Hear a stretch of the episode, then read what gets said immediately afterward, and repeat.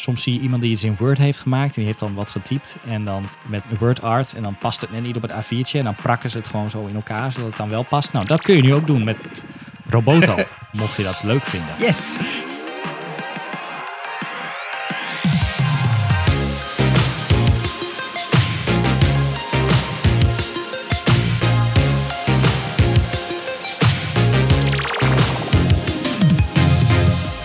Welkom bij de Pixel Paranoid podcast. Ik ben Mikelle en samen met mijn co-host Rick gaan we alles behandelen rondom UX, UI en front-end development. En ehm, nou ja, wat we de vorige keer al aangaven, we hebben zoveel content dat we kunnen nog wel 14.000 afleveringen maken. Dus eh, we gaan gewoon door waar we gebleven waren. En eh, ja, laten we lekker beginnen. Ja, het, het probleem is dat er dus gewoon steeds nieuwe update, updates komen wekelijks uit, zeg maar. Maar we maken er twee wekelijks een aflevering. Dus de backlog wordt gewoon steeds groter. We hebben een soort van backlog eh, depth ontstaan. We, we hadden ooit het, het probleem dat we dachten van nou, we hebben niet genoeg content om, om elke twee weken een aflevering te maken. Maar dat... eh Nee, nee precies. Nee, dat- best dat-. Ja, precies.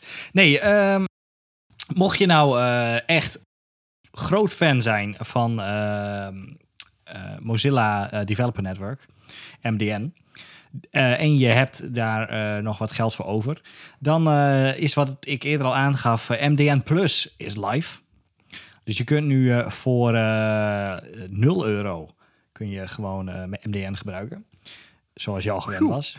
Ja, je kunt ook tijdelijk MDN Core doen. Dan kun je li- de limited version voor free uitproberen.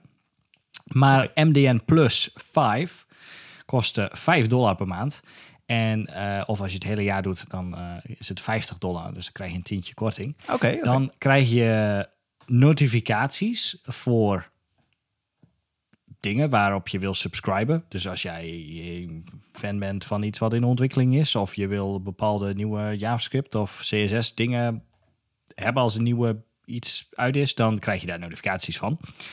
Ehm, je kunt collections aanmaken. Dus je hebt een account en dan kun je ja, eigenlijk een soort fancy in-page favoriete lijstje. Ja, Ehm, kun je pagina's kun je, kun je toevoegen aan je collections. Voor als je, geen idee, heel vaak iets moet zoeken over een bepaald onderwerp of zo. Dan kun je dat toevoegen aan je collection. oké. Eh, en je, hebt, eh, je krijgt alle nieuwe features all the time. Dus dat is eh, voor 5 dollar per maand. Je hebt ook de 10 dollar per maand versie. Dan krijg je eigenlijk alles wat het 5 dollar per maand ook heeft. En that's it. je krijgt eh, een hoop... eh, wat, wat, wat zei je? Je krijgt joy en eh, nog iets erbij. Oh ja, Pride and Joy of zo. Ja, Pride and Joy krijg je erbij. En je krijgt access to the direct feedback, feedback channel, mocht je geen idee feedback Dus geven dat- over dat voelt meer van, ik doneer 5 euro extra elke maand om Mozilla te steunen. Correct. Oké, oké. Dus, Fair enough. En in tegenstelling tot wat ik eerder dacht en wat ze eerder ook zeiden, kun je dus niet eh, zelf eh, dikke thema's aanmaken of zo. Ik gewoon wel Oh. als in draws hebben of zo, dat kan niet. Misschien, misschien Dus ja, stel niet veel voor, maar het is wel, het MDN is wel tof. Het is, Dus, het is wel super goede kwaliteit allemaal. Ik bedoel, ik gebruik het eh, bijna dagelijks als bron. Ja, ge- geen idee of ze een ambi-status hebben en of je het dan gelijk kunt aftrekken van je inkomstenbelasting. Eh, maar eh, mocht je van je geld af willen eh, of Mozilla willen supporten, dan kan dat voor 50 dollar of 100 dollar per jaar. Oké. Nou, nou, nou, En dat was het. makes sense. Oké. ehm, ja, eh, we, volgens mij was vorige week eh, Google I.O., waarin ze elk jaar allerlei nieuwe hippe dingen aankondigen rondom Google. En dat kan software Oh, ja. zijn of hardware of nou, ja, alles wat ze maar doen. Ehm, en eentje wat wel een beetje in ons, eh, of een beetje, wat gewoon in ons vakgebied eh, zit, gaat over een nieuwe API waar ze mee bezig zijn. Of beter gezegd, hij zit in de nieuwste Google Chrome Canary build. Ehm, dat is namelijk de Page Transition API. En ehm, dat is wel een heel tof idee. En ik, ik, en ik hoop eigenlijk dat, dat andere browsermakers hier ook mee aan de slag gaan. Want het is natuurlijk nu alleen een, een Google Chrome feestje. Maar het idee is dat we eigenlijk, eh, we kennen de mobiele apps. En eh, wat zowel Android als Apple eh, hebben, of wa- wat Google en Apple allebei gedaan hebben op een mobile device, is als jij een app bouwt, dan kun je allerlei transities maken tussen schermen. En dat is op het web heel moeilijk. Tenzij je een single-page application maakt, waarin daar binnen alles binnen, binnen die applicatie leeft, dan kun je, ja, dan kun je daar zelf eh, eh, transities in maken. Maar jij en ik weten ook van eh, single-page applications, daar zitten ook wel wat nadelen aan. Die kunnen ook wel wat log en wat lomp en wat groot worden. Mhm. En uiteindelijk is het maar de vraag of je er dan zo heel veel snelheid mee creëert of niet. Ehm, dus daar zijn ze mee aan de slag gegaan. En wat, wat is er nu mogelijk? Ze hebben een API gemaakt waarbij je transitie kunt maken tussen de ene pagina en de andere pagina. Dus dat is wel. En dan moet je, moet je dat zelf, zelf wel doen. Ja, En ik eh, heb ook wel eens ergens gelezen dat ze een soort van prefetching wilden doen. Dat ze pagina's dus al wilden gaan laden. Alle linkjes op de website al wilden gaan laden. En dus wisten wat erachter hing. En dat ze dan zelf dat voor je konden doen. Maar je moet dus wel, je kunt wel. Nou, eh, eh, wat de uitleg is, ze maken eigenlijk een screenshot van je huidige pagina. Ze maken een screenshot van je pagina waar je naartoe gaat. En eh, op basis daarvan kun jij eh, eh, CSS-transities toevoegen. En het worden gewoon pseudo-elementen eh, die toegankelijk zijn met CSS. Oké. Die eigenlijk bovenop je hele DOM leven. Dus je hebt je eigen DOM. En daarbovenop leven deze pseudo-elementen. En deze kun je transitie op loslaten. En het zijn eigenlijk gewoon plaatjes. Dus hij maakt plaatjes van daadwerkelijke DOM-elementen. Ehm, en eerst beginnen ze met een demo van een transitie die heel simpel is. Dus je hebt gewoon de ene pagina, de andere pagina. Daar zit een simpele crossfade tussen en tada. Nou, dat zijn vijf Ja. regels code en dat is, dan heb je dat aan het werk. Ehm, dan gaat hij... Dan is het, is het dan eigenlijk dat het pseudo-element zie ik dan een soort van before over de hele pagina heen. En dan stiekem aan de achtergrond laat hij de andere website in. En dan veet hij weer uit of zo. Yes, exact dat. Dus het is eigenlijk een, een, inderdaad een screenshot laagje over je hele dom heen. Eh, maar wat wel cool is, en dan denk je van nou, dat is nog niet zo heel spannend. Dat klopt, dat is het ook niet. Maar wat je dus kunt doen, je kunt eh, elementen een soort van taggen. Die kun je een eigen naampje geven, om maar zo te zeggen. En uiteindelijk gaat hij een transitie maken tussen bijvoorbeeld de ene header en de andere header. En daar heb je bijvoorbeeld het labeltje en het knopje. Die kun je apart een naam geven en dan maakt hij kleine screenshotjes van die elementjes. En dan wordt het al wat cooler, want dan kun je dus van allerlei verschillende elementen... kun je allerlei transities gaan maken op de website. Maar dat doet hij zelf. Het is een beetje een soort van magic animate in. eh, nee, de, de animation dan, moet je zelf bouwen. eh. Oké. Eh, maar het maar is je, wel je de ene tussen twee screenshot. plaatjes. En, al- ja, precies. Tussen twee plaatjes maak jij een animation. Oké. En ehm, eh, hij, hij laat dan een, een, een, een voorbeeld zien van een, ehm, eh, volgens mij is het een, een soort van library met allemaal ehm, eh, podcast-afleveringen in videoformaat, zeg maar. Dus je ziet allemaal thumbnails naast elkaar. Eh. Een soort van overview page. En eh, daarna wil hij naar een soort detailpagina. Nou, dan zie je dat net als een beetje hoe de YouTube-interface werkt. Je klikt op één zo'n thumbnail en dan zoom je eigenlijk in. Dan, dan vergroot hij die thumbnail naar een soort nou, bijna fullscreen size eh, ding. Met daaronder ineens de, komt eh, eh, de beschrijving van de video tevoorschijn. En aan de rechterkant zie je allemaal kleine thumbnails van alle andere afleveringen. Nou, daar maakt hij een hele coole transitie tussen. En dat is dus allemaal mogelijk met die nieuwe API. Het, is wel, het ziet er wel echt super dik uit. En Oké. ehm, wat wel tof is, omdat de animatie dus eh, alles in CSS leeft, kun je ook gewoon ehm media queries gebruiken. Dus je kunt het anders doen voor mobiel dan dat je dat voor desktop zou doen. Ah. En hij laat een voorbeeldje zien met gewoon de, de, eh, de animation property binnen CSS. Dus je kunt allerlei eh, hippe delays toevoegen en whatever. En ik vind het wel super dik. Dat ziet er wel. dat, dat klinkt. Ik heb het nog niet gezien, maar het klinkt wel super vet, inderdaad.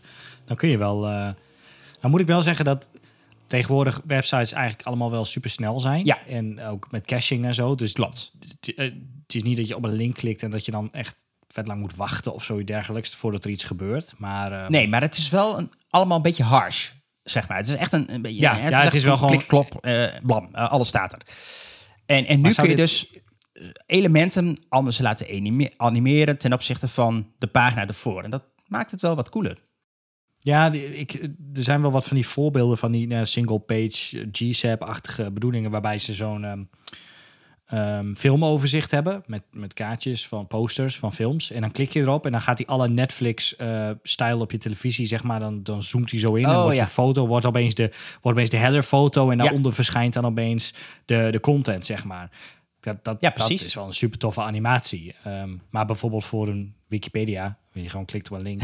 Ja, oké, dat zal voor alle, alle, alle, alle links op je site een transitie ergens heen gaan.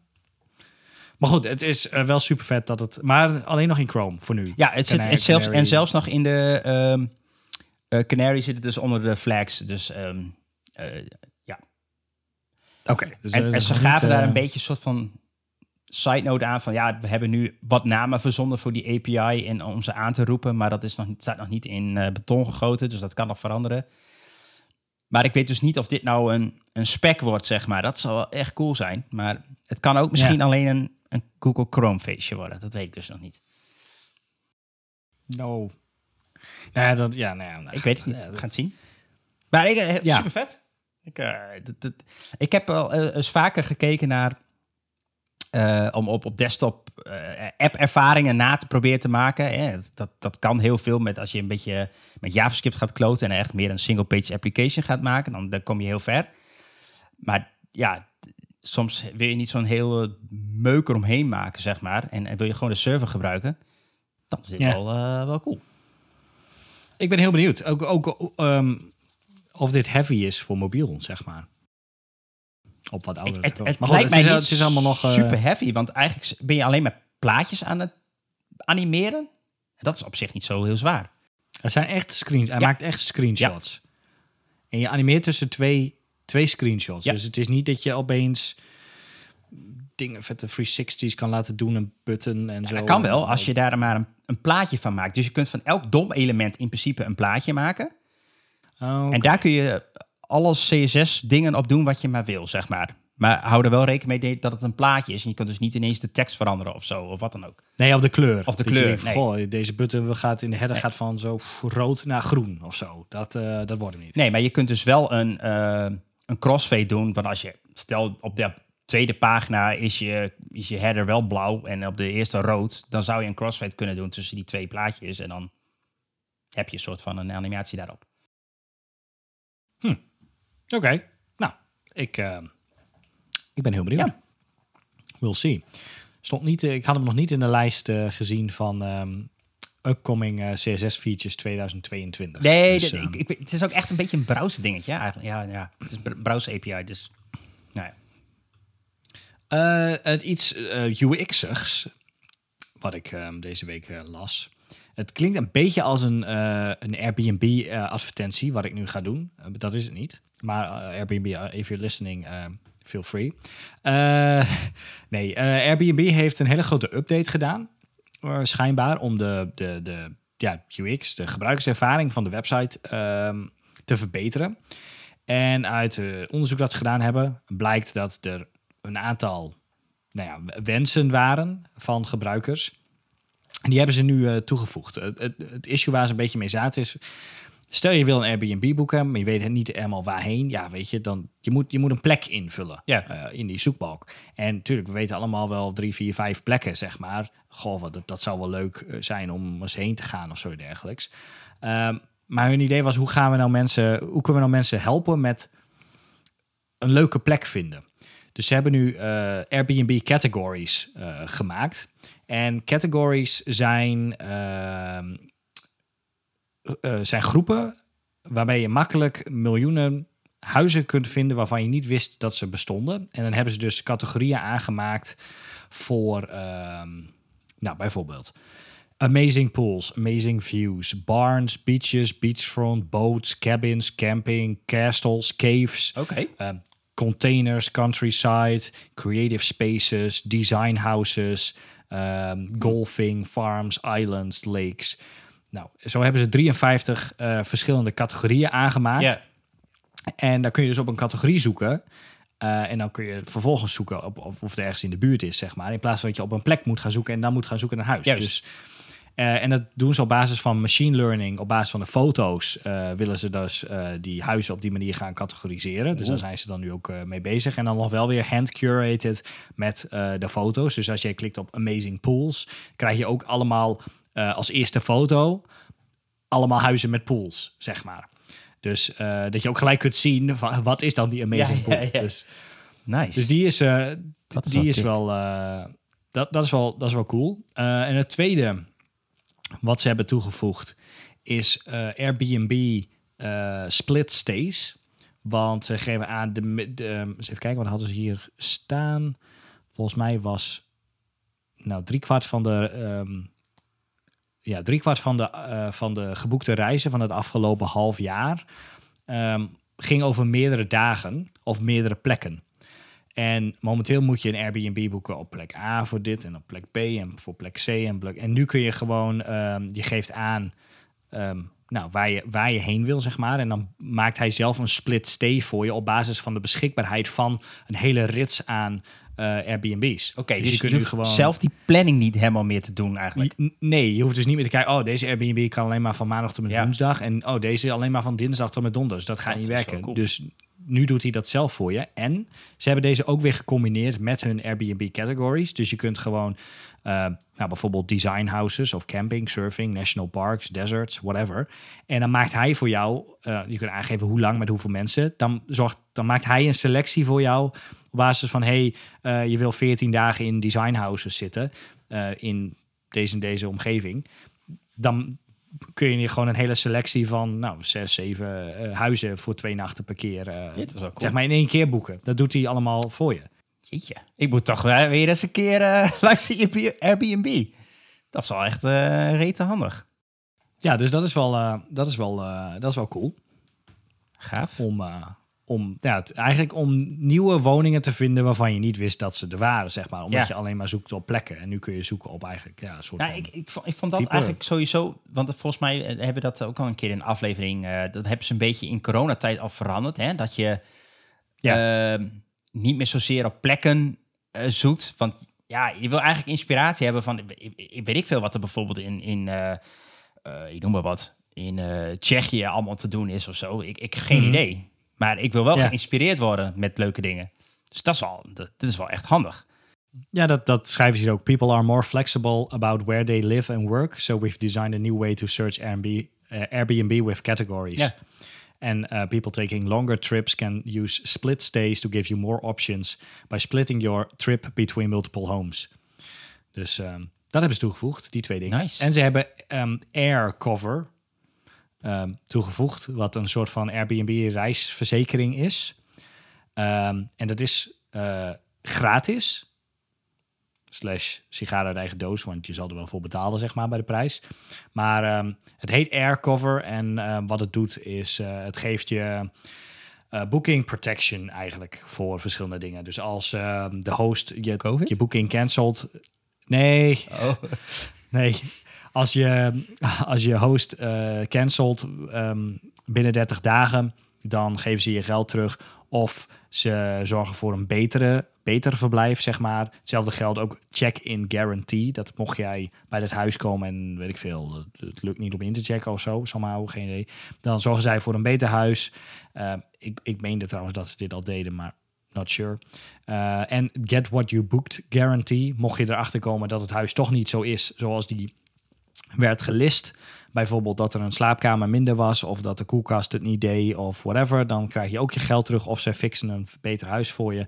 En er is een safety line die je kunt bellen dag en nacht. Mocht je unsafe voelen in je Airbnb, dan kunnen ze je helpen. Oké.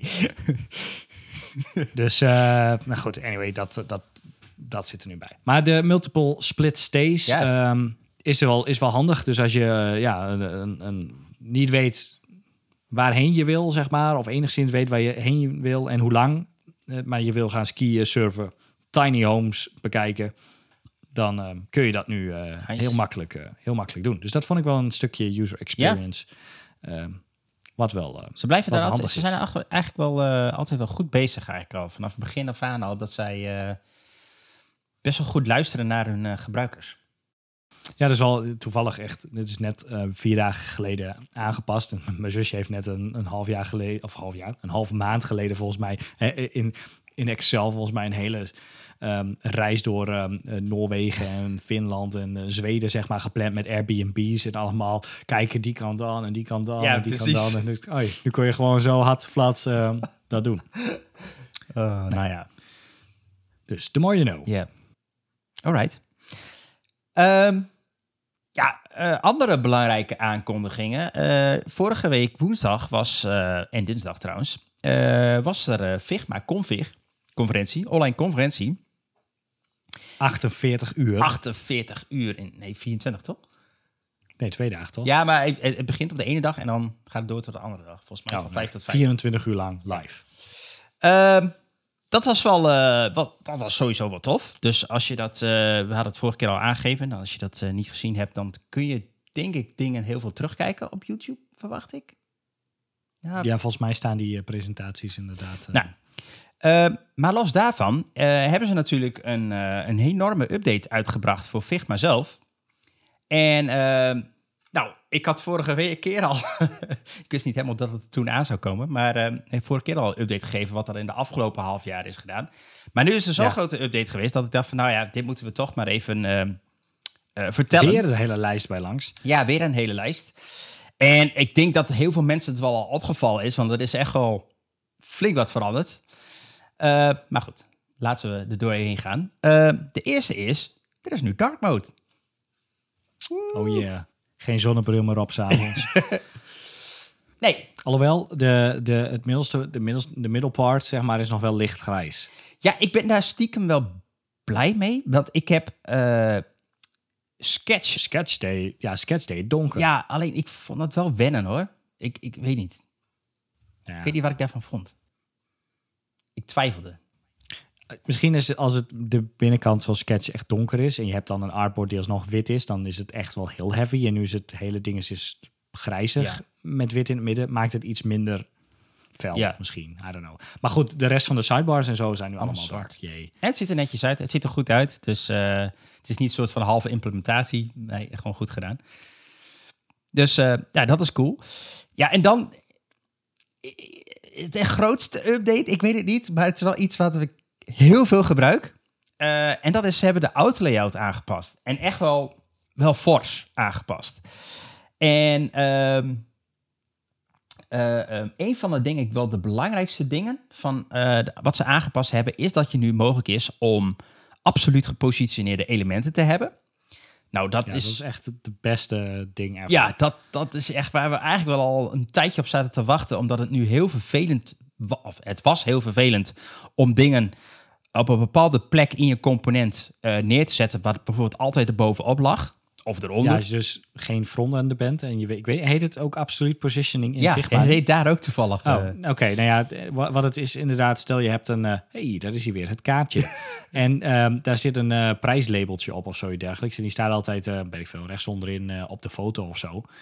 Dan kon je die niet... Nu, en je had, dat kaartje was een autolayout. Dan, en je sleept dat prijsje erin. Dan moet hij altijd in die... Ergens ertussenin. Hij staat Ja. on- onder de foto of hij staat boven de foto. Maar hij kan niet op de foto. Tenzij je die twee ging groeperen. En dan die groep dus in de autolayout had. En daarbinnen dan nou, dat hoeft niet meer. Je kunt nu gewoon je prijs erin slepen. Dan druk je absolute position. En dan kun je hem gewoon binnen je component ja, slepen waar je hem wil hebben. Ja. It's amazing. En je kunt dus nu, eh, ehm, je kunt nog steeds aangeven, zeg maar, dat hij bijvoorbeeld aan de eh, linksboven moet, of rechtsboven, linksonder, in het midden, whatever. Dus je hebt gewoon dat, dat, dat, dat negen hoekje, zeg maar, of die, dat vierkantje met die negen punten waar je eh, dingen kunt alignen.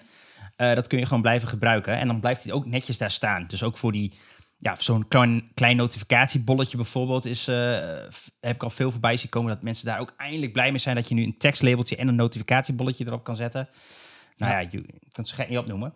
Maar wat ook cool is, ehm, het is niet alleen maar erbovenop, maar je kunt er ook achter dingen plaatsen. Eh, bijvoorbeeld heb je bijvoorbeeld achtergrondjes of zo die je voor een deel eh, achter je component wil zetten. Of in een bepaald hoekje. Of nou ja, je kan het zo gek niet noemen. Je kan namelijk de Tuurlijk, ja. stacking order veranderen. Bijvoorbeeld van helemaal naar wat we net zeiden, erbovenop. Maar je kunt het er ook helemaal achter zetten.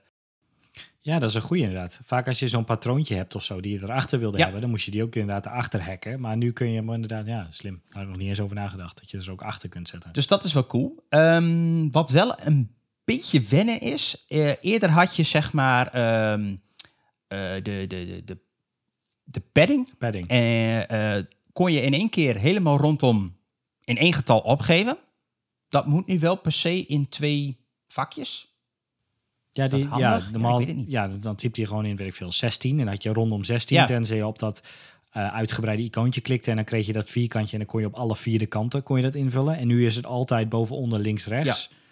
Ehm, als je het gelijk wil hebben. Of de vier kanten los.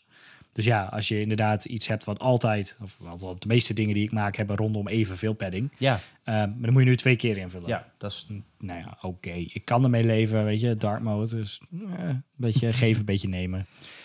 Ja, en ze hebben dus nu eh, wat extra opties van dat rondom dat autolayout. Dat zit nu eh, in een soort extra paneltjes, hè, in zo'n soort pop-upje, eh, waar, waar nu wat dingen in staan. Eh een van de dingen die ze daar ook in toegevoegd hebben van die autolayout is dat of je de strokes nou eh, onderdeel zijn, dus je borders onderdeel zijn van je component, of juist niet, zeg maar. Eh, dus eigenlijk in CSS hebben we dat een beetje met het borderbox model, of je dat wel of niet wil.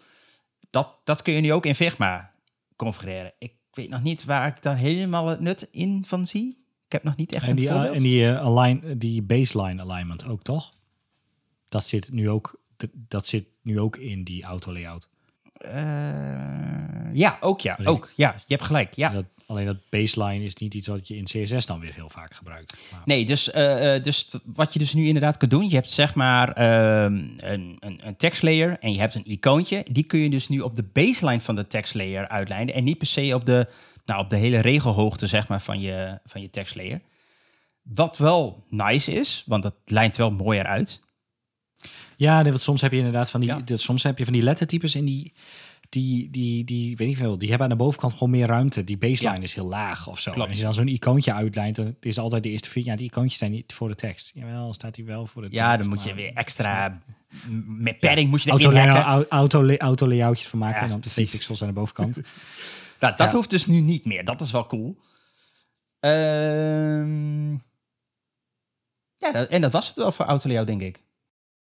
Ja, check. Die, eh, wat ook nieuw is, is eh, component properties. Dus waar we, nou, volgens mij nog geen jaar geleden, eh, varianten kregen in components. Dus als je iets hebt gedesigned je maakt daar een componentje van in Figma, zodat je die meerdere keren kunt gebruiken en dan vervolgens op andere plekken. Ehm, als, je op, als je in het hoofdcomponent iets aanpast, dan past hij dat overal aan. Nou, nu heb je ook, toen kreeg je varianten. Dus je had, weet ik veel, een, een knopje. En dan kon je ook een variant maken die een ingedrukt knopje was. Of een knopje met een icoontje ervoor. Of een knopje die blauw was in plaats van groen. Allemaal van dat soort, eh, dat soort dingen. Eh, hartstikke mooi, maar leverde wel eh, het issue op dat je, als je een component had met heel veel variaties, dat je een, een, een, ja, weet ik veel, een hele lange lijst krijgt. Dan krijg als je een component had met, met 20 varianten of zo. Ja, ja. En als je dan dat component op je pagina sleepte, kon je in de drop-down kon je kiezen van hey, welke variant van dit component wil je hebben. Ehm, daar willen ze nu eigenlijk een beetje van af. Ehm, je kunt nu properties instellen op je, je, je, op je component zelf. Dus je kunt aangeven of een icoontje, eh, ja, een boolean ehm, in programmeertaal, ja of nee. Eh, of een, een icoontje of iets wel of niet getoond eh, moet worden. Eh, ook hebben, doen ze dat met tekst. Te- je hebt ook een tekst, tekstveld ehm, in het component zelf. Dus je, je hebt je kaartje gemaakt en er zit een icoontje in en er zit een titel in, ik noem maar wat. Dat component kun je op je pagina slepen. Ehm, nu kun je dan aangeven niet van hey, welke variant wil je hebben. Die ene met die titel of die ene met dat icoontje. Maar je geeft nu gewoon aan, ehm, wil je die icoontje ja of nee? Is gewoon schuifje.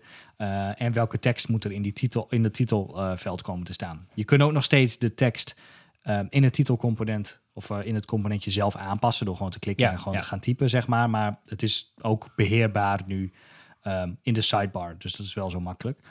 En eh, derde is instance swap, waarbij je als je ja, nog weer subcomponentjes in je component hebt zitten, je die nu ook makkelijk kan uitwisselen uh, door in de dropdown een andere te selecteren. Dus stel je hebt daar het icoontje in zitten, je hebt al dat schuifje ja of nee, dan kun je ook dat icoontje nog omwisselen voor een ander icoontje. Dus eigenlijk is een, heb je nu één, één component um, en die is gewoon super multifunctioneel. in plaats van dat je varianten moet maken voor alle versies, heb je nu gewoon um, alle opties in één, um, in één variant zitten eigenlijk. Ja, en varianten zijn niet weg. Maar ik, ik, ik heb wel het idee, ze ontmoedigen. Nou ja, ontmoedigen is een groot woord. Maar ze om, ja, het is nu iets moeilijker om een variant te maken. Uh, omdat ze eigenlijk liever willen dat je die component properties gebruikt. Wat ook wel logisch is, want het scheelt je gewoon eigenlijk een bak met werk. Uh, zeker voor, uh, noem maar wat, je moet allerlei buttons, primary buttons uitwerken. En je moet alle states meegeven. Dat kun je nu eigenlijk allemaal in die properties kwijt. Ja. Dus dat is wel, wel chill. Yes. Um, en het volgende is, je kunt ook jezelf nu spotlighten in hm. Figma. Voor de mensen die vaak in Figma werken en op Teams zitten um, met allemaal mensen van hey, uh, klik even bovenin op mijn uh, poppetje, dan uh, gaan jullie mij volgen en dan, nou, dan neem jij iemand mee door het document, zeg maar, als je iets wil laten zien of presenteren. Alleen vaak was het, ja, volgt iedereen mij? Of als iemand per ongeluk uh, zijn muis bewoog of zo, dan, dan volgt hij je niet meer. En zo, kijk, waar kijken jullie naar? Want ik zie iets anders. Nou, je kunt nu jezelf spotlighten voor iedereen in het document. Um, en de rest krijgt dan een pop-upje of ze, dat ook, of ze je ook willen volgen. En als je dan moet je annuleren, zeg maar. Als je niks doet, dan ga je automatisch die persoon um, ga je volgen. Um, en de rest, die ziet, je ziet ook wie jou volgt. Dus geen vragen meer of iemand jou volgt en of iedereen naar hetzelfde kijkt. Je kunt jezelf nu gewoon, bam, min min F, uh, uh, volg mij, zeg maar. Ja. Dus um, jezelf spotlighten ja. is ook uh, nice. Is nu ook mogelijk. Ja, en ze hebben um, natuurlijk ook een up, of wat updates, maar volgens mij een enkele updates voor FigJam gelanceerd. En uh, een van de belangrijke daarvan was dat ze nu eigenlijk uh, een aantal nieuwe widgets hebben ontwikkeld. Namelijk voor Jira, Asana en GitHub.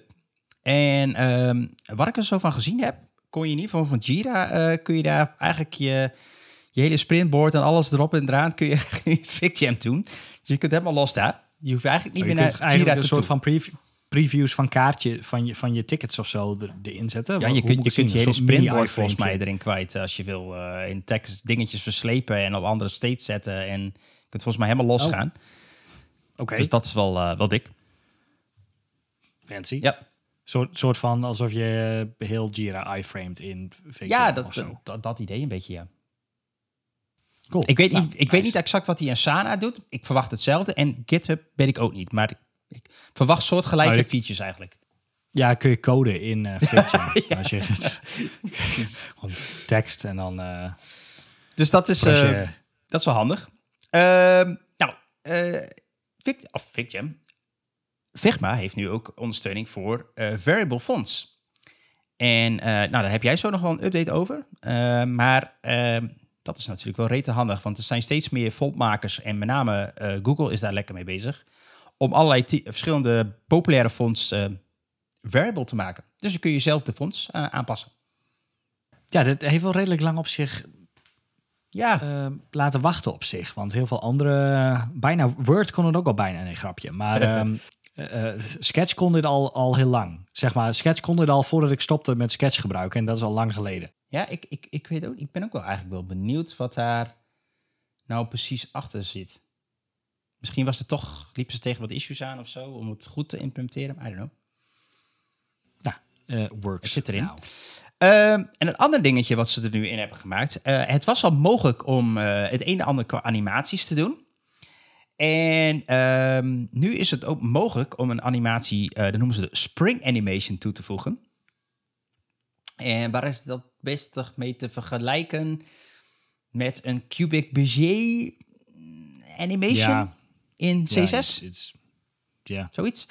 Um, en wat wel cool is daaraan, is dat je nu zelf uh, de manier op uh, uh, hoe die animeert, dus de snelheid en of hij door moet schieten. je hebt nu eigenlijk een soort van ehm, ja, grafiekje, om het maar zo te zeggen. S simplified golfje ja, waar je aan kan trekken. Je zelf, je... ja, wat anchor points aan hebt en je kan trekken en zo kun je hem fine-tunen, zeg maar. en daar kun je best wel coole dingen mee doen. Ehm ja, het zag er wel, wel tof uit. Ze hebben dan zelf een voorbeeldje waarbij ze van een hartje ineens een, een field hartje maken. En dan zit er een kleine bounce in. En eh, nou, het ziet er wel, eh, wel, wel dik uit. En dat kun je dus nu met alle transities doen. Dus ehm, ja, je kunt best wel veel custom animations maken, denk ik zo. Ja, ja, dat is dan wel weer wat Edwin eh, vorige aflevering ook zei. Ja. Hoeveel tijd Ja. wil je dan hierin gaan steken voor je prototype, zeg maar? Moet je dan drie dagen steken in of dat, hoe dat hartje moet gaan bouncen en dat knopje gaat doen? Maar goed, eh, stel je hebt geen contact met je developers of zo en je moet iets, een, iets animeren omdat iets op een bepaalde manier in jouw hoofd zit en dat wil je overbrengen, dan kan dat nu. Dus eh, zonder dat je daar eh ProtoPie of Animate, andere plugins voor nodig he- Ja. hebt, kun je nu eh, best wel coole animaties in Figma zelf maken. Check. Ehm, en dan is nog een aanpassing gedaan aan de individual strokes, oftewel de borders. Yes, Waar je, ja, dus je hoeft niet meer te hacken nu. Eh, want als je altijd iets had en er moest één aan één kant of aan twee kanten eh, een border, dan kon dat niet. Dan moest je of gaan hacken met een line die je er dan tegenaan zette. En dan ging je die twee groepen en dan weet ik veel. Of je maakte een box, box shadow, ehm, die dan vervolgens eigenlijk gewoon vet hard was, waardoor die gewoon één pixel was, in plaats van dat het een, een shadow was.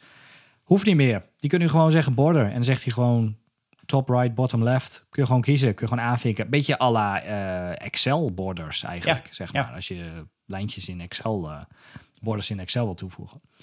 Dus dat kan nu ook. It's amazing. Ja, het is echt... eh, dat was Nog even en we hebben gewoon, waarom programmeer ik dan nog? Weet je? Dan dus gewoon iframe gewoon maar eh, deze Figma-file. De animaties zitten erin en je kunt, eh, nou nog even, je kunt gewoon inderdaad alles ook, ook nog interactief maken, database erachter en dan nou, klap de prototype maar online hoor. Wat me, wat me wel erg opvalt, en ik weet niet of jou dat ook opgevallen is, maar ze gaan wel echt richting eh, CSS. Eh, het is zeg maar de logica erachter lijkt gewoon ontzettend veel op CSS, hoe dat allemaal werkt. Ja. Dus, hmm. hoe ver gaan ze door hierin? Nou ja, de, de, de code-export zit er al in. Eh, Ja, oh ja, ja. We zijn nu bezig met een project en af en toe moet ik even daarheen omdat ik een box shadow moet hebben of zoiets dergelijks. Maar dan kijk ik naar zo van, eh, wat staat hier nog meer? Position absolute top 12, weet ik veel, pixels. En dan denk ik, nee, dus niet, la- laten we dat maar niet overnemen, zeg maar. Ik zie nu trouwens dat ze dat ook hebben aangepast een beetje. Die export. O jee. Interessant. Maar eh, de- de- de- nee, Da- dan krijg je Framer, zeg maar. Ja, Daar hebben we ja, al ja, eens over gehad. Framer, ik heb geen idee of het nog bestaat. Volgens mij wel, maar Ja. Framer is meer een, een, een, een, een develop tool dan dat het een design tool is, zeg maar. Je designt een beetje à la Dreamweaver met echte code. True. Dus dat is een beetje de andere, de andere kant. Maar ja, nou, goed. Eh, borders. Eh, ja, en, en, en, en ach, er zijn nog wat kleine updates. Dat zullen we niet iedereen mee vermoeien. Maar wat ik nog wel een, leuke grote update vond, is dat ze de desktop-app hebben eh, geüpdate. En het is nu heel makkelijk om eh, tabbladen te slepen. Nou, ik, ik had vorige keer al aangegeven dat je kunt nu tabbladen een eigen eh favicon eh, meegeven. Eh door gewoon een emoticon erin toe te voegen aan de titel van je, Ja. van je pagina. Maar je kunt ook Mhm. de tabbladen slepen, je kunt ze eruit trekken, eigenlijk net als in een browser. En je kunt wel heel makkelijk zo twee Windows krijgen, vier. Als je 100 Windows wil, dat mag ook. Dat hebben ze nu heel flexibel gemaakt. Dus dat is wel echt super chill. Dat vond ik echt ook nogal een gemiste kans. Nice. nou, cool. Ehm, ja, je zei net variable fonts. Ja.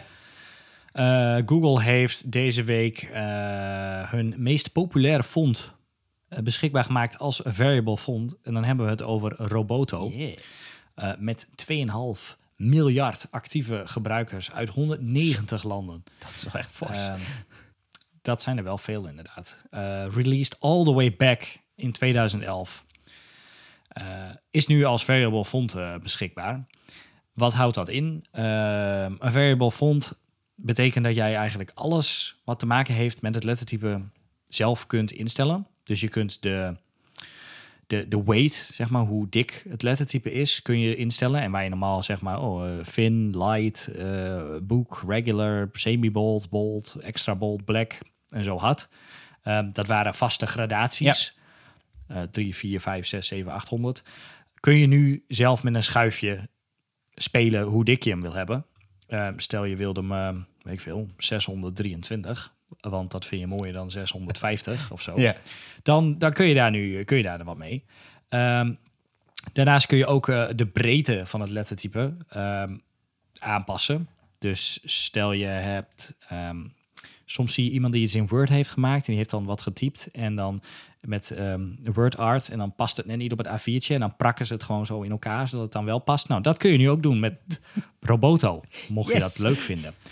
Uh, nee, maar serieus. Uh, je, kunt, je kunt alles wat te maken heeft met het font, dus de breedte, de, de hoogte, de, de slant, zeg maar hoe schuin de letters moeten zijn, kun je gewoon met schuifjes van 0 tot 100 kun je die aanpassen.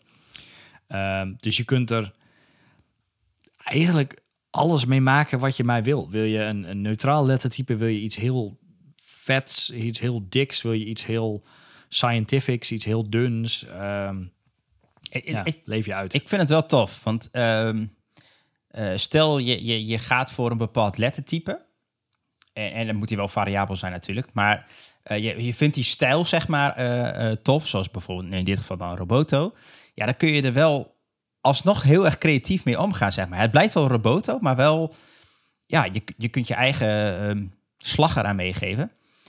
Uh, en wat wel cool is, uh, daar hebben we volgens mij een aantal afleveringen ook al uh, genoemd, is dat dit ook in C6 straks allemaal te wijzigen is. Of dat is al te wijzigen. waarin je deze eigenschappen dus ook mee kunt geven. Dus ja, het, je krijgt wel meer, meer tools eigenlijk om het ja. nog unieker te maken. En ze hebben zelfs nog drie eigen axes, zoals die dingen heten, gemaakt. Okay. Je hebt namelijk standaard weight, width, italic, slant, grade en optical size. Ja. Maar ze hebben ook toegevoegd casual, softness, cursive en wonky.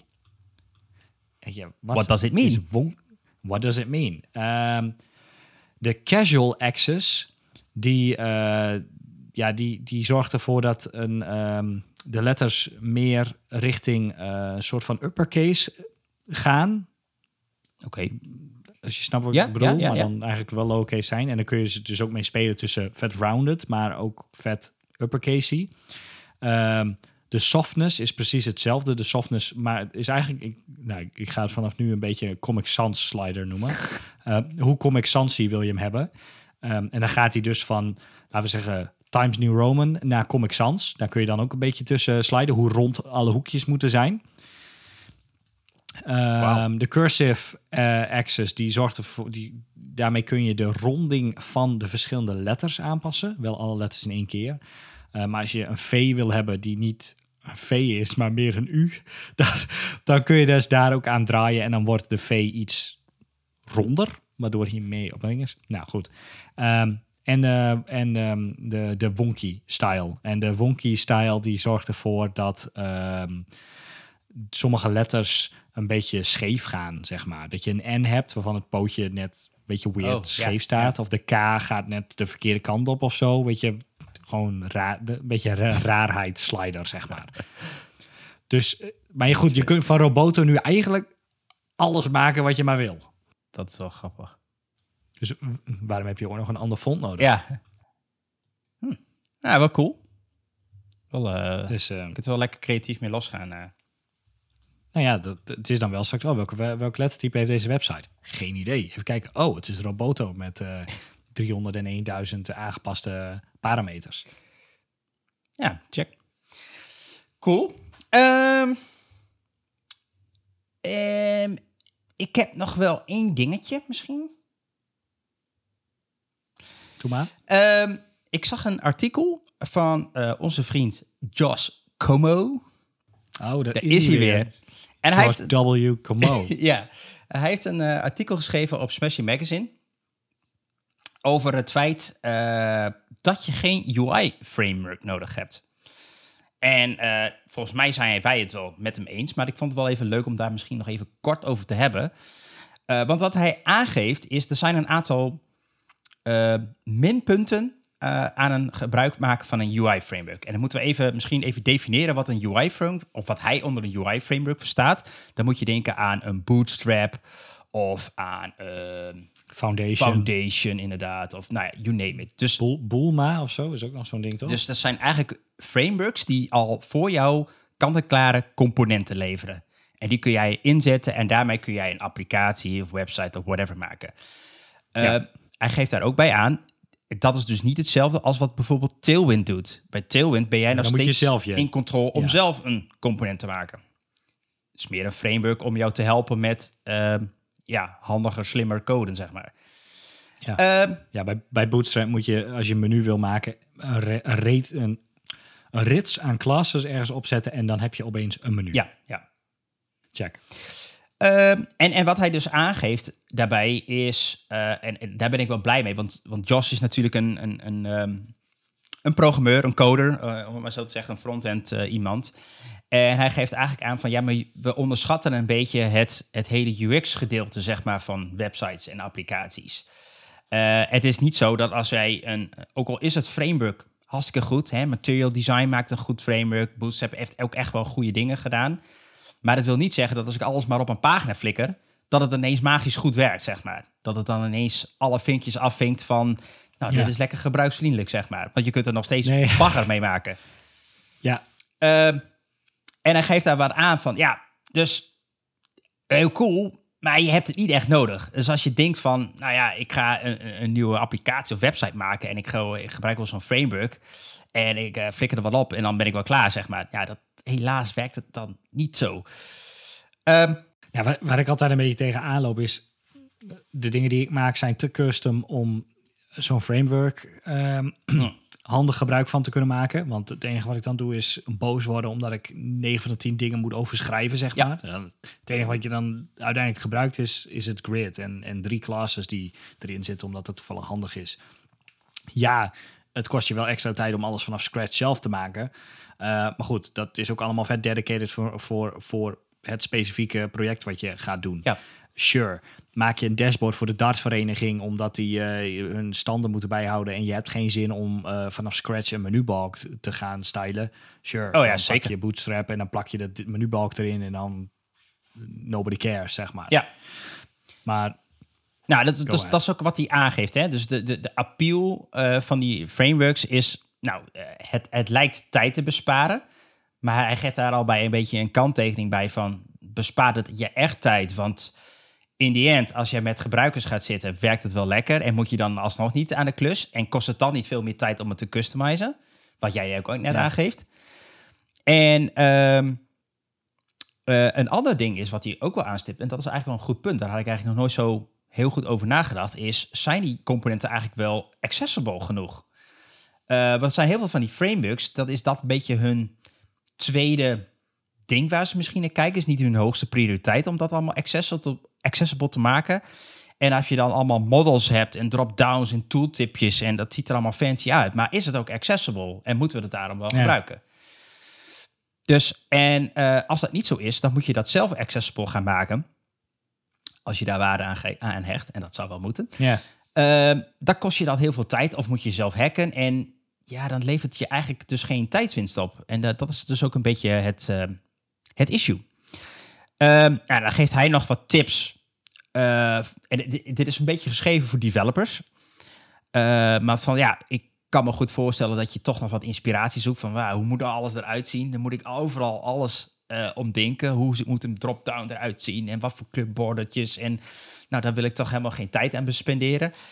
ja. Eh, je zou eens kunnen kijken op bijvoorbeeld Dribble, om daar wat inspiraties op te doen. Eh, ja, precies. Je zou ja. eens kunnen kijken naar awards. Nou ja, weet je, hij geeft hij daar Maar- wat tips in van daar zou je naar kunnen kijken. Het, is niet de holy grail. Hij zegt Nee. het ook aan van, gewoon een goede designer in.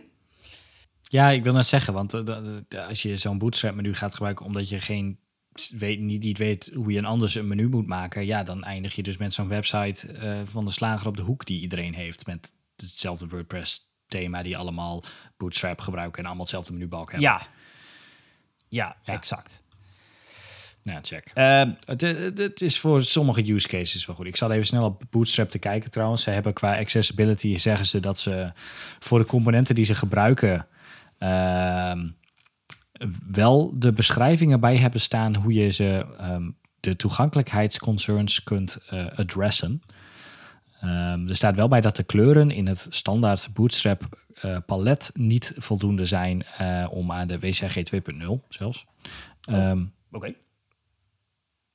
ja, te, te voldoen. En dat je zelf moet kijken eh, of je de kleuren moet tunen afhankelijk van jouw gebruikssituatie. Dus dat makes sense. Want ja, zij kunnen... Natuurlijk, er zit geel in. Maar ja, het is maar net waar jij geel voor gebruikt natuurlijk. Ja.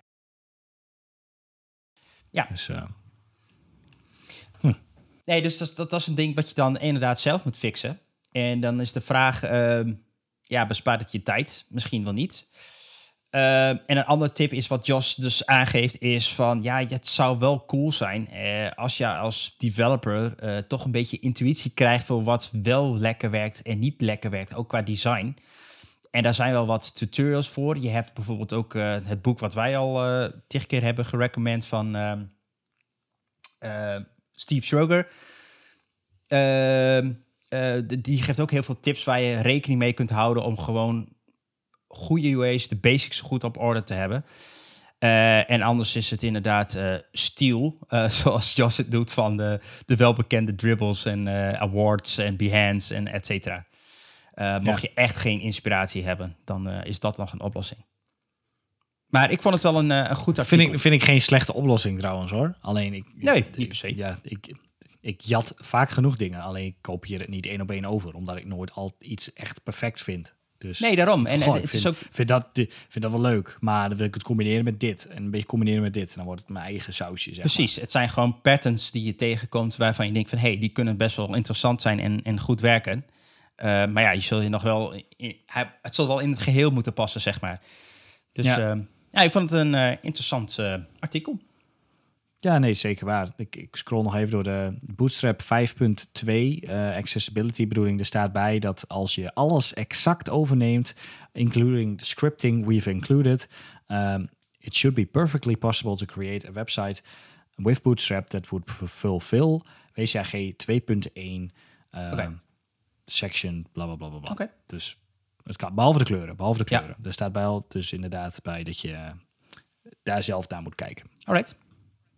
Dus voor Bootstrap, ja. Ehm, Cool. Nou, wat ik, eh, ehm, kunnen we denk ik eh, nu het beste naar de footer gaan. Ehm, Sure. ja, heb jij een leuke footer? Ja, ik heb wel een beetje een nerdy footer. Ehm, dus ik weet niet of heel veel mensen er wat aan hebben. Maar ik heb een Raspberry Pi ooit gekocht. Raspberry Pi is een soort mini, echt mini computertje. Te grootte van een, geen idee, wat zal het zijn? Een creditcard eh, of een bankpas, maar dan eh, een centimeter hoog. Ja. eh, in een kastje. Het is een soort ja, mini computertje. Eh, kun je van alles nog wat mee doen. Ehm, je kunt je half huis ermee aansturen. Je kunt er de servers op draaien en weet ik het allemaal. Maar ik heb er Pi-hole op geïnstalleerd. En Pi-hole is ehm, volgens mij simpel uitgelegd een soort zwart gat voor internetreclame of voor, voor advertenties ehm, voor een Raspberry Pi. Dus wat hij doet is hij eh, draait als een eigen DNS-server. Ehm, dus je installeert Pi-hole. Hij, hij maakt een eigen DNS-server. Je kunt vervolgens op je devices, eh, je telefoon, je laptop, je televisie, eh, alle andere apparaten die verbinding maken met internet, kun je zeggen dat hij moet praten met een DNS-server wat jouw Raspberry Pi is. Wat inhoudt dat alle traffic van alle apparaten in jouw huis eerst door de Raspberry gaan en daarna pas ehm, zeg maar naar KPN, Ziggo, wherever je zit. Ehm, en hij filtert dus alle, eh, alle, alle advertenties en zo filtert hij er, eh, filtert hij er tussenuit. Dus alle apparaten die normaal gesproken geen adblocker kunnen hebben, bijvoorbeeld je eh, koelkast, ik noem maar wat. TV, eh, ja. Ja, ja televisie, ja, de, je tv inderdaad, eh, je koelkast, je waterkoker, eh, je magnetron. Ik heb geen idee. Als je iets hebt waar normaal gesproken advertenties op zouden komen, omdat ja, je dat niet kunt blokkeren, eh, filtert Pi-hole dat er allemaal tussenuit. Dus als jij, nou weet ik veel, op je iPhone weet ik, kun je in Safari kun je adblockers installeren. Ehm, Maar als je een oudere iPhone hebt die dat nog niet ondersteunt, of je hebt een apparaat die dus geen adblocker kan hebben, zoals je televisie, dan kun je al je traffic via de Pi-hole routen. En dan eh, nou, heb je dus geen advertenties meer op je televisie. Enig klein side dingetje, en dat is dan wel weer jammer. ehm, de, de, de makers van de apps op je televisie, zoals Kijk en NL Ziet en weet ik het allemaal, RTL XL, dat soort dingen, en NPO Start, die zijn wel zo slim geweest om die advertenties die je te zien krijgt voor het afspelen van een, ehm, van een aflevering, te serveren van hetzelfde domein als de aflevering zelf. dus die blokt die niet. Ja, dus eh, dat, is, dat, was, dat is het enige een beetje nadeel. Eh, maar voor de rest, de advertenties die je normaal gesproken... Ja, fucking lame. Maar sommige televisiemakers die hebben advertenties. Nou, well, no more. Dus... eh, en je kunt vervolgens, je hebt een dashboardje, eh, daarin zie je wat de meest geblokkeerde domeinen zijn, zeg maar, naar allemaal tracking websites. Je, kunt, je hebt allemaal, allemaal statistieken. Ehm, dus dat is wel, geeft, geeft wel leuk inzicht in eh, Cool. hoeveel, hoeveel van de totale requests die jouw apparaten doen, geblokkeerd wordt. Volgens mij zit ik echt op, op iets van 31% of zo van de requests die wordt geblokt. Dat is eh, nog best veel. Ja, en dan zijn er dus allemaal Google Analytics trackers, eh, Ja. allemaal van die cookie dingen, you name it allemaal. Allemaal, ook allemaal ehm, eh, van die phone home eh, ping requests van, van de televisie en van Teams en van allemaal geïnstalleerde programma's op je PC, zeg maar. Die gewoon af en toe zo, hey, ik, ben, ik leef ook nog hoor. zeg maar, dat soort... eh, dat, is- dat is wel grappig dat je daar dan het- nu ach- achter komt natuurlijk. Ja, van de telemetry Ja. data, zeg maar. Wat, wat Windows dan altijd doet van updates en zo. En mm, nou, dat gaat hij ook allemaal, eh, gaat hij ook allemaal doen. Dik? Ja, dus eh, dat is wel een aanrader. Raspberry Pi, volgens mij kun je zelfs op een Raspberry Pi eh, V0 of zo heet zo'n ding. Die heeft niet eens een... nee, die heeft, ik wil zeggen, die heeft geen scherm, maar een Raspberry Pi heeft sowieso geen scherm. Maar die heeft, die, die kost maar 20 euro of zo. Is het, is het een beetje te doen voor een, een leek om een Raspberry Pi te installeren? Eh, ja. Ja, het is eigenlijk echt super simpel. Je hebt een Raspberry. Je, ehm, je hebt een eh, kastje of een kastje. Je kunt een case voor een Raspberry kopen, maar bij de meeste websites koop je gewoon zo'n Raspberry Pi pakketje, zeg maar. Dus dan heb je een, eh, een ehm, mini HDMI naar HDMI kabel. Eh, je hebt een Raspberry Pi case. Je hebt een Raspberry Pi zelf en je hebt een eh, SD-kaartje. Eh, die, dat SD-kaartje, eh, nee, daar kun je zelf een versie van Linux opzetten. Ehm, wat je maar wil. Meestal komt die gewoon pre-geïnstalleerd. Doe je gewoon in je, in je Raspberry, je Raspberry Pi, doe je gewoon aan, hang je aan een beeldscherm, stroom eraan, gaat die aan, kun je toetsenbord en muis kun je gewoon aansluiten, Bluetooth of met kabel, whatever je want. Eh, start die gewoon op als het zijnde dat het een normaal desktop computertje is. Dus je hebt gewoon een inlog schermpje en je hebt gewoon je taakbalk, alleen dan Linux style natuurlijk. En dan eh, kun je gewoon naar eh eh, piehole.com, org, weet ik veel wat de website is. En dan staan daar wel instructies hoe je het, hoe je moet installeren. Je moet gewoon eh terminal openen. Je moet wat, wat curlen. Dus dat is gewoon een commando die je kunt overnemen. Moet je wat stappen doorlopen. Druk je een paar keer op ja. En dan, dan draait hij. En dan is het een kwestie van ehm, eh, op je telefoon het DNS-dingen aanpassen. Staan allemaal wel makkelijk uitgelegd. Oh, nice. ik, denk, denk, ik denk dat je in eh 20 minuten klaar bent. Oké. Nou, cool. Dus eh Nou, goede tip. naar alle tevredenheid eh, draait dat hier. Sweet. Ehm, ja, ik heb... Is het een tip? Het is geen tip, maar ik vond het wel interessant.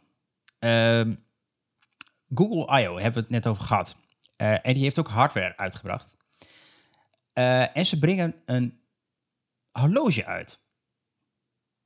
En dat- Ik dacht die bril. maar- Sorry? Ik dacht die bril. maar, oh eh, ja, dat, die ook, maar dat kunnen we misschien nog een keer over hebben. Als het daadwerkelijk wat meer eh, naar buiten komt. Ook al moet ik zeggen dat van deze horloge is ook nog niet mega ver uitgekomen. Een horloge. Maar ze hebben een horloge. Een Pixel Watch gaat die heten. En eh, ik vind hem wel vet. Eh, ik vind, hij ziet er wel echt cool uit, want hij is namelijk rond. En ten opzichte van, nou ja, ik weet dat Samsung heeft ook ronde wel eh, smartwatches. Maar deze ziet er ook wel eh, wat tof uit. Volgens mij is het ook een samenwerking met Samsung. Ehm, en het is een samenwerking met Fitbit. En eh, Fitbit ken ik denk ik de meeste mensen wel. Nou, Google heeft Fitbit overgenomen. tijdje terug. En eh, dus hebben ze nu een complete Fitbit-horloge uitgebracht met, ehm, eh, hoe heet het? Eh, de, de, de, de Smartwatch OS van Google, Android Mhm. OS, Smartwatch OS, ja. Ehm, het is nog niet bekend wat die gaat kosten. Er zitten wel allerlei sensoren in, dus GPS en, en, en, en, hoe heet het? Ehm, Maar wat maakt hem nou... Oh, één, ik vind hem wel Bijzonder? cool. Hij ziet er wel echt, echt tof uit. Ehm, en ik heb het idee, en dat hoop ik tenminste, dat hij veel goedkoper gaat worden dan de eh, Apple Watches. Eh, dan heeft namelijk eh, Google ook wel een goed alternatief of, voor app, Apple Watches. Want het, Ja, het ding zo. is een beetje dat er zijn wel best wel veel Android-gebruikers die wel heel graag een Apple Watch willen, maar die er eigenlijk bar weinig aan hebben omdat ze een Android-device hebben. Ja. En eh, dat zou wel een goed alternatief kunnen zijn. Dus vandaar dat ik Ja, hem eigenlijk zo, check. eh, wel interessant vind. Nou heb ik Zelf, de, de meeste mensen die een, een Android-telefoon hebben, die hebben zo'n zo'n Samsung Galaxy Gear ding Gear of zo. of Watch, eh, eh, ja, die heeft ook een... die hebben in, Of zo'n fossiel, Ja. fossiel horloge of zo dergelijks. Inderdaad, ik, ik, ik- En die draaien- een soort van aangepaste versie van Smart OS van eh, Smartwatch OS van Google. Die is nog wel dus van. Samsung. En eh, je hebt ook niet de, de, de, volgens mij de Android App Store voor, voor, je, voor je smartwatch. Dus die moet je ook uit de Samsung's App Store halen. Dus er zitten wat kanttekeningen aan. En dit zou dan wel de eerste eh, eh, versie zijn waar je echt puur Google op draait, zeg maar. Ja. Ehm, nou, Ja, ik zie het wel, eh, wel een Ze verwachten de prijzen iets lager te liggen dan de, ehm, de Apple Watch ehm, Ja, of de Samsung Galaxy Watch. Dus ze verwachten hem in de, de 200 tot 350 dollar, waar een Apple Watch begint bij 399. Dus nou, ik ben, ik ben heel benieuwd. Ik, ziet ik ook. Hij, ziet- uit. ziet er wel geinig uit. En ehm, hij komt in de herfst uit. En hij krijgt ondersteuning voor maps, eh, voor wallets. Dus je kunt straks ook betalen met je, met je Android eh, Watch. Eh, dus het wordt echt inderdaad een, beetje een copy-paste van, van de Apple Watch. Maar eh, ja, die, die, ik vond eigenlijk altijd eh, de Apple Watch ja, een beetje superieur zeg maar, aan alle andere eh, smartwatches. En misschien Ja. is dit nu toch, toch wel een concurrentie. Cool. Dat. Nou, nice. Ehm, dat was het maar weer. Een hele mooie, volle aflevering. Mocht je deze aflevering nou ergens horen, waarvan je denkt van, hé, hey, hier wil ik wel meer van luisteren, dat kan. Want we zijn op allerlei podcast-apps en streamingdiensten eh, te beluisteren. Eh, denk aan Spotify, Apple Podcasts, Google Podcasts, Amazon Music, eh, Overcast, wherever. Overal waar je maar podcasts aan luistert, daar zijn wij. En join Telegram. En join Telegram, eh, want dat is ook heel tof. Eh, er worden steeds meer mensen joinen, dus dat is hartstikke leuk. Eh, en daar zitten we, sommige dingen bespreken we daar al eerder. Of we delen alvast wat linkjes, we hebben daar wat discussies. Dus dat is hartstikke leuk. Dus mocht je daar interesse in hebben, join vooral. En mocht je nou feedback hebben of je wil een keer in onze aflevering zijn, want je hebt misschien wel een heel tof onderwerp, dat mag ook. Dan kan je naar of vriend van de show gaan, kun je een berichtje achterlaten. Of je gaat naar onze website pixelparanoia.com of dus naar Telegram. En eh, laat daar wat achter. Yes. Nou, wil ik zeggen, tot de volgende keer maar weer.